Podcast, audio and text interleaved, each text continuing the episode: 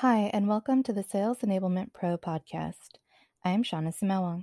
Sales enablement is a constantly evolving space, and we're here to help professionals stay up to date on the latest trends and best practices so that they can be more effective in their jobs.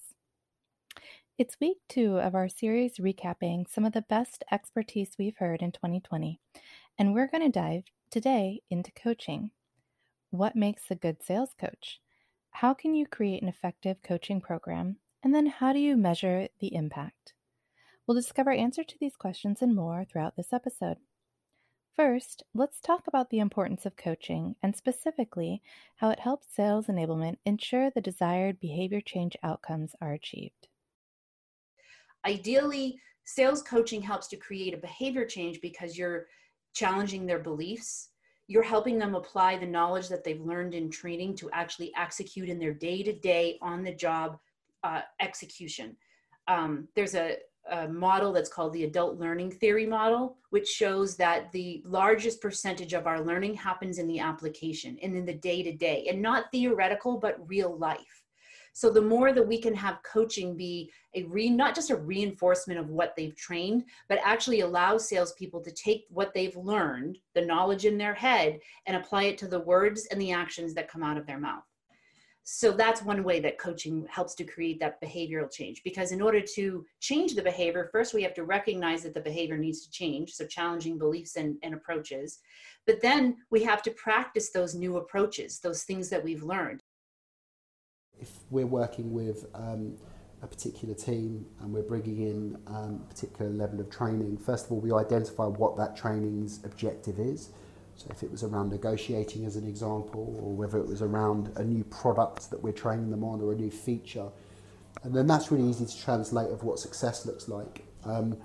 Very quickly you can see the effects that you're having there. But I think often what happens is that we neglect one really important part of change, which is coaching. So what we find is that although you might start seeing change on a macro level, the part that really excites me is the change that we see on a micro level, or what I'd call an individual level, is that you might be working with a rep on a particular change that they're making. And it takes time for them to truly grasp that concept. And the coaching is where that pays off. One-on-one coaching with a rep where you see the improvements that they're making. And then the byproduct of that are the results that come in. Now, establishing a solid coaching foundation requires having a framework in place that can be easily woven into the existing sales culture and ultimately will create a coaching culture within the organization. Part of the success of this, though, is heavily dependent on securing buy-in from sales leaders. These next experts discuss how they've gone about doing this within their own organizations. I think that one of the core components to a successful coaching framework is really just being able to dig in and have a very transparent, open, vulnerable discussion with the sales reps to get them to open up and describe what their current challenges are. Really get them to start thinking and being very consciously aware of where their gaps may be. And so that's one way. Where we're able to start to kind of pull out from the sales rep themselves different areas that they might be struggling with or different challenges that they see for themselves. And one thing that we're actually actively doing right now with all of the directors is running through an actual coaching workshop, how they can be more impactful in terms of their own coaching. So we're actually kind of modeling our own behaviors, so to speak. So we're modeling how they can go about having discussions with their sales reps, getting their sales reps to open up, getting their sales reps to discuss different challenges with their directors. So that's one thing that we're working on. And then also making sure that the directors, especially if we have a new director that comes into the company, making sure that they feel very confident in the resources available to them in terms of how to actually access and see how their reps are doing from a metric standpoint. So if there are any gaps that we see coming from the directors, we get with them one-on-one on a coaching call with the directors to identify and dive into how we can better support the director, and whether that's bringing in other subject matters from the company to do a one-on-one session with the director themselves, or really just, pulling the sales reps in with the director and running our own workshop or our own session to kind of model that type of coaching and training behavior so that the director can then go on and feel more confident in their own skills. Well, I think one of the biggest key components of our coaching program is just having everybody bought in to the importance of coaching. So again, it's really easy to get caught up in the busyness of day-to-day work, but if the managers and the leadership really agrees on the value of coaching and how that fits into the overall success of the organization, then you're more likely to see it consistently. One way that we have implemented this coaching, and I call it a framework, Carl, it just kind of utilizing our tools at hand, but we do use a call recording software to help with this. And so having some scorecards and pulling in the information that we want to make sure that the reps are coached on into this place so that everybody's operating on the same platform and with the same information. Again, that consistency piece is sort of key to us in our nascent coaching program. Also just setting some expectations and making sure that we're all on the same page from an enablement side as well as the management side. And we do that through weekly meetings with the sales managers, in addition to just general check-ins for specific initiatives. I talked about the negotiation training previously, making sure that everybody knows what they need to be reinforcing with their teams and what they should be coaching towards. In the future, though, I think that one thing that we're going to be focused on is really making sure that we have specific training for the managers themselves around the topics. I think that training managers separate from the rest of the team, so you're kind of building that buy-in early on, creating champions to then sit in that training with the reps, but already having that information so that they can put on their coaching hat from the very beginning, rather than getting the information at the same time as the people that they will ultimately have to be coaching. To expand on the point of training for managers, it is critical to ensure that sales enablement first enables and empowers frontline managers and arms them with the tools that they need to successfully coach their sales reps. Here's some advice on how to work with frontline managers. Most managers have had no formal kind of training. And even though they want to coach, they don't know how to coach. So sales enablement can train managers formally in how to coach. Two is as sales enablement launches new programs for the salespeople, there's the reinforcement. There's kind of the activation and reinforcement phase. We all are familiar with the data that says the half-life of any sales training is less than 30 days, unless there's some sort of coaching and reinforcement. So every new program, every new initiative that sales enablement launches should have an accompanying responsibility and coaching role for the managers.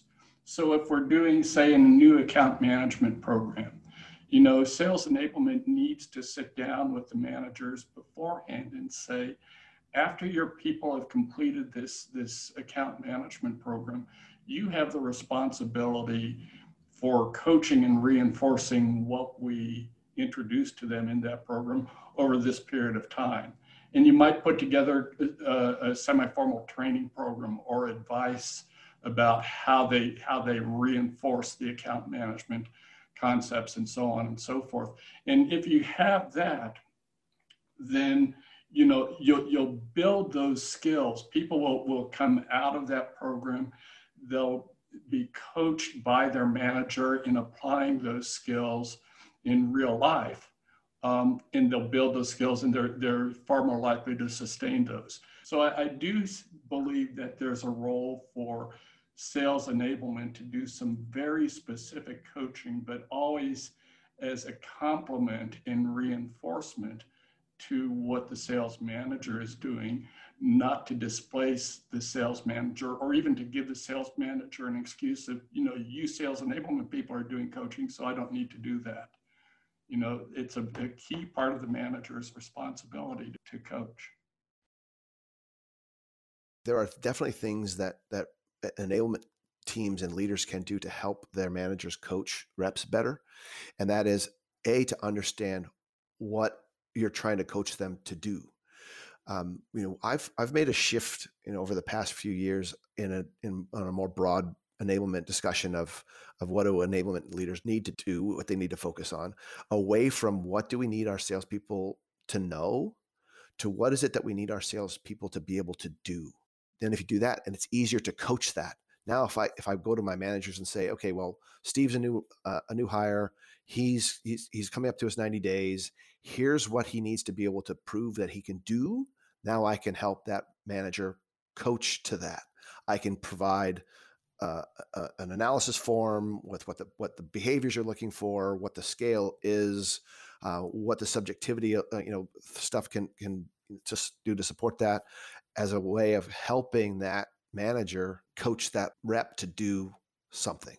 Because if we just leave it up to them, then they become one-on-ones about deals, and they never separate the opportunity planning, the opportunity reviews, the territory reviews, et cetera, from actual coaching. So I think a lot of things that we can do as enablement practitioners is to provide our leaders what you want to coach, what you want them to be coaching on, and how to do it, and the forms and the feedback and everything. And then it's more, it's much, much simpler for them to actually do it. Of course, it's one thing to ensure coaching is being done, but how can sales enablement ensure that coaching is being done successfully? We'll hear from experts on what good coaching looks like. When I think about what good coaching looks like, I look at it and say, good coaching is ongoing and consistent.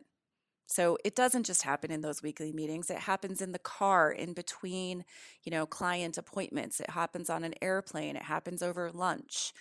Coaching's should always be happening, and it shouldn't be complicated, if that makes sense. I think sometimes we get into this and think it's, there's a lot of coaching methodology and there's a lot of ways you can approach it. But I think the simplest thing is just having open dialogue with each of the reps, and a culture that supports that feedback. I also think that it is based on goals and the follow-up. So I think, there's an element of providing feedback, which is part of coaching, but I also think there's an element of circling back and understanding and kind of looking at what progress that person is making. And I think that's one of the reasons that, you're speaking to the fact that it happens over time. Good coaching shows progress. It shows development. And if it's not happening consistently, if there aren't goals, if there isn't a level of accountability that comes from it, then I just don't think that you see that progress. And so, to me, that's kind of the fundamental part of coaching. I think the biggest thing is often the same thing that makes someone an effective teacher, which is one, making sure that you really are keeping up to date on the best practices, advancements, et cetera, right? You can't be just preaching best practices that worked when you were selling copiers in the 90s, right? You need to be keeping up to date with current events. So that's probably the first thing. But then also understanding the way that each of your mentees, if you will, learns, right? So taking the time to understand how they're motivated, what their learning style is, how they respond to feedback and coaching. Because the way that I might coach the same scenario with two different SDRs is going to depend on those factors, right? Me personally, I respond to strong leadership, right? So, my manager gets in my face or is really, really pressing me. You can bet there's going to be a change in my behavior off that. Other people, that can actually do more harm than good, right? So just knowing what style of coaching the mentee is most receptive to, I think, is really important. And to close out, we'll hear from our experts on how they've applied data-driven insights to measure the impact that coaching has had on their organization. We have a two-sided approach in terms of measuring the impact of a coaching program. So on the one hand side, it's really the experience that coaches have with the program. So these are soft measurements, if you will, like NPS scores, satisfaction scores, rating of their coaches, etc. A more critical part, and this is where we are putting a lot of focus on, is measuring the financial impact of coaching. And what we have seen in terms of financial impact is that it's phenomenal that you can close 45.1% more deals, right? You can generate 10% more opportunities. You can generate close to 50% more net new accounts.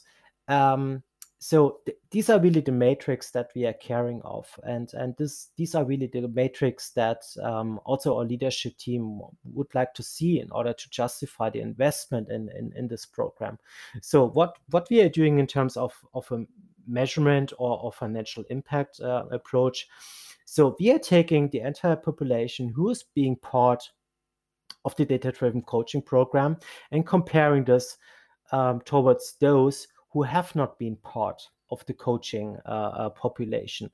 And we definitely see a difference here. And I talked about the numbers. We are definitely seeing here a difference between folks who have been coached versus those who haven't been coached.